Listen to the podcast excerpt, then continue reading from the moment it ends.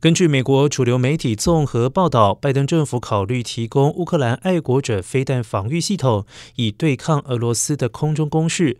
这项决策进入最后阶段，最快本周会公布。这将是美国提供给乌克兰的最先进武器系统，但军援的数量与规模还不清楚。有的说至少一套，有的报道就说是一套。